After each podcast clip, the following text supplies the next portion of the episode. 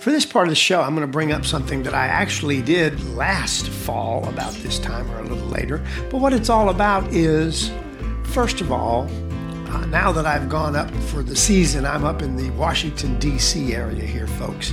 I am amazed at the acres and acres and acres of beautifully well kept grass. It's useless.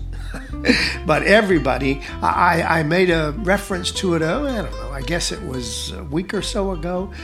I don't get up any morning in this suburbia that there's not lawnmowers running, weed whackers whacking, electric blowers blowing, and I mean all around me. It's almost amazing.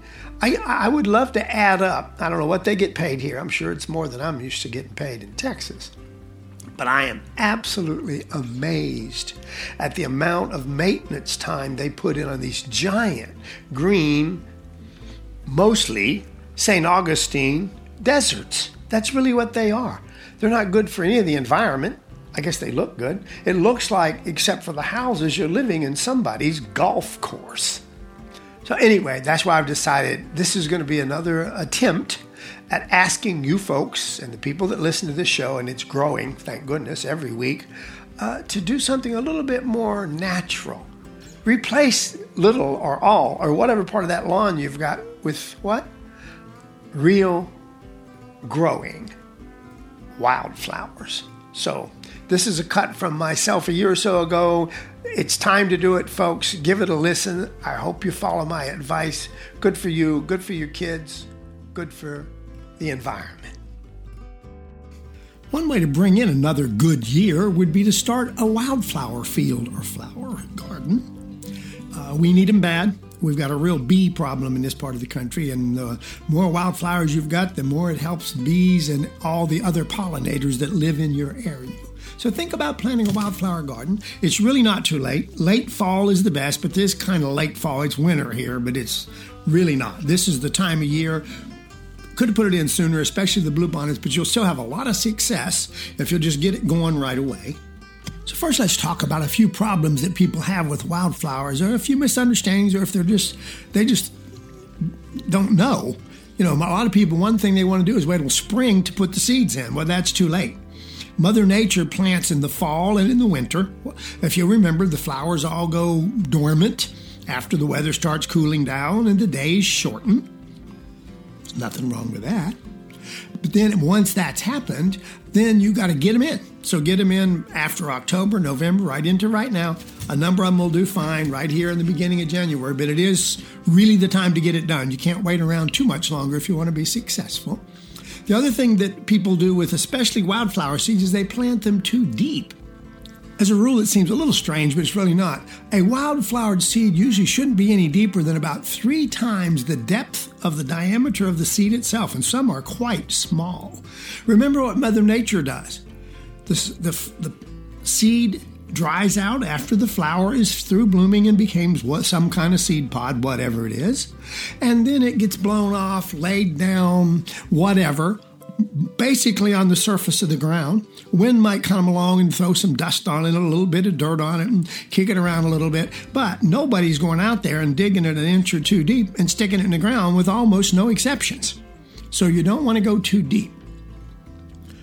Always think about this Everywhere you see 90% of all wildflowers, think about this it's full sun.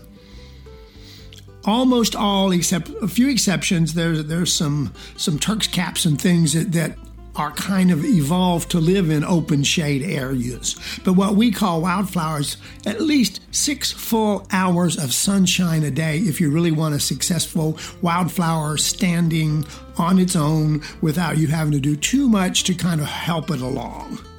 Another problem is everybody tries to till too deep. There they go again, loosening the soil too far down. Okay, tilling too deep can bring up old dory but weed seeds, which is what you don't want right now.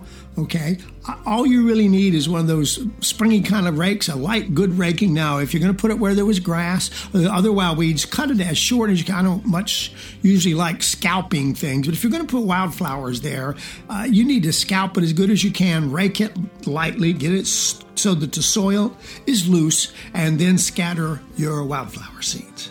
And ironically, it's been shown that another problem, if they if you're within the ability of doing it, is overwatering, not underwatering.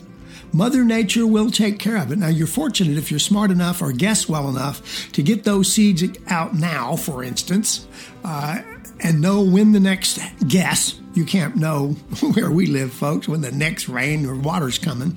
But that's when those seeds will start activating. That's when they'll start coming to life for this coming spring. So, there's a few of the don'ts Okay, there's it's not a very difficult situation. You scratch it lightly, you get rid of its competition. If you want to really get picky, you can go out, especially in a, when the what we call winter weeds, some of the dandelions and things come up very early, way before your seeds. Go out and hand pluck those with carefully not trying to pull up or displace the wild seeds you'd put in, and that'll give them a little bit more growing space. But personally, I find daisies are pretty nice native wildflower. As far as a source, I know of two that are very, very dependable for seeds that are made to grow in our area. And number one for me, I know them as friends, is Native American Seed. You can find them on the internet with tons of seeds. And the other one that's actually the largest producer, maybe in the nation, but certainly in our part of the country, in Texas, is Wild Seed Farms. And both of these have mixtures specifically made for your area.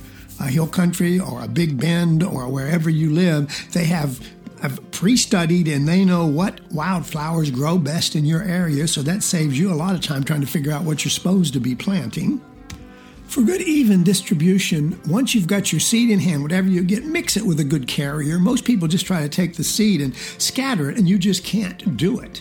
I personally go get what they call hard sand or the, well, it's sand like you would put in a uh, sandbox for kids. It's a bigger grain sand. It's not real fine, although if you get fine sand, it'll work fine. Or you can mix it with mulch. You can mix it with most anything you want. But what you want to do is give yourself a ratio oh, about five to one, four to one of the carrier versus the seed. Then when you scatter it out, whether it's by hand or by a machine, uh, the odds are the seed will be rather evenly scattered, uh, just like, guess who? Mother Nature would do on her own. And as the, as the year moves on, I guess the one thing I can tell you, and this is all I can do is tell you that, pray for rain. Okay, if you pick from these seed companies, the, the seeds that are typically the best wildflowers for your area.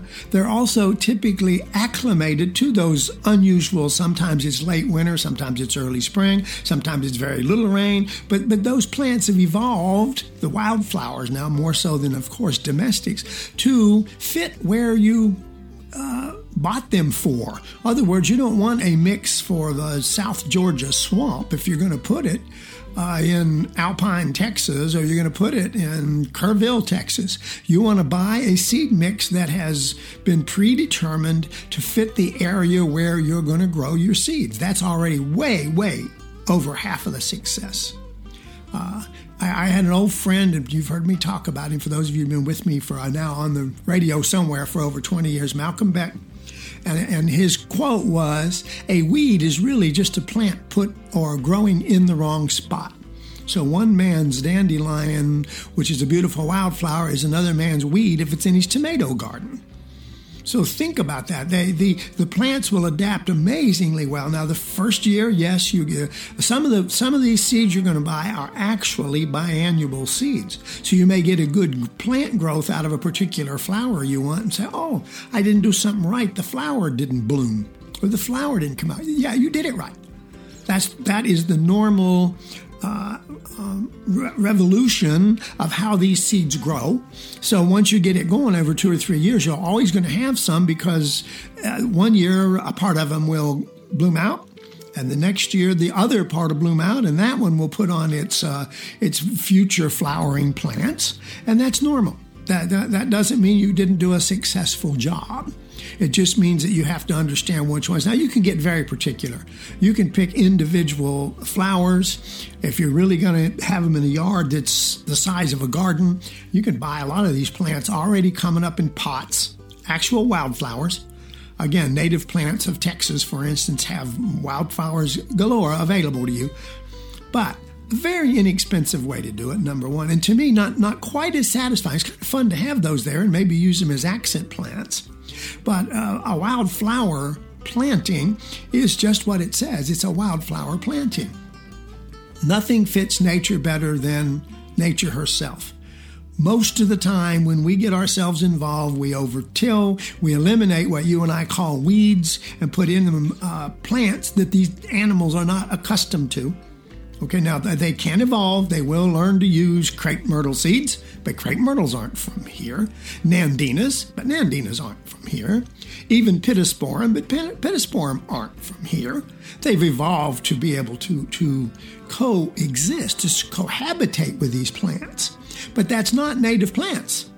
And, and we, most of us are totally unaware of the tremendous number of imports accidentally most of the time, but sometimes on purpose. A number of the Chinese pistache trees and things were introduced for some reason or another. Some were successful. Crepe myrtle's an ideal example. Some were terribly invasive and a terrible idea. In certain parts of the country, pittosporum is a problem. In certain parts of the country, nandina is a real problem. And certainly in certain parts of even people's areas, a number of the introduced bamboos are a real, real problem for the people that started them didn't realize that that, that was going to become an invasive plant. Uh, some of the flowers that I really enjoy on my own. Well, one I, I, think about, for instance, is trumpet vine, which in its own is a beautiful flower. The hummingbirds seem to love it, but it is absolutely, totally invasive. It's almost as bad as bamboo, and it is an introduced species. Uh, another one that I had a real problem with, not that it's a beautiful flower, not that it's anything, but was brought in, is called a horehound. For you old folks like me, horehound, they actually made cough syrup out of that was pretty doggone pretty darn good. But it is actually, uh, in, in large amounts, can be dangerous to your livestock and really just take over whole fields. It's, it's just a very, very bad idea. So, anyway, think about that. Wildflower time. Want to start a new year. 2021 is going to be bigger, better than ever, folks. You couldn't do anything nicer on your landscape or even just around your house in small areas. Get rid of some of your grass. Nothing needs grass anymore but us, unless you're feeding cattle or raking hay. So think about little areas in your in your property where you can put little wildflower areas that will just stay year after year. They can become, if you do it right, perennial Perennial's a good idea.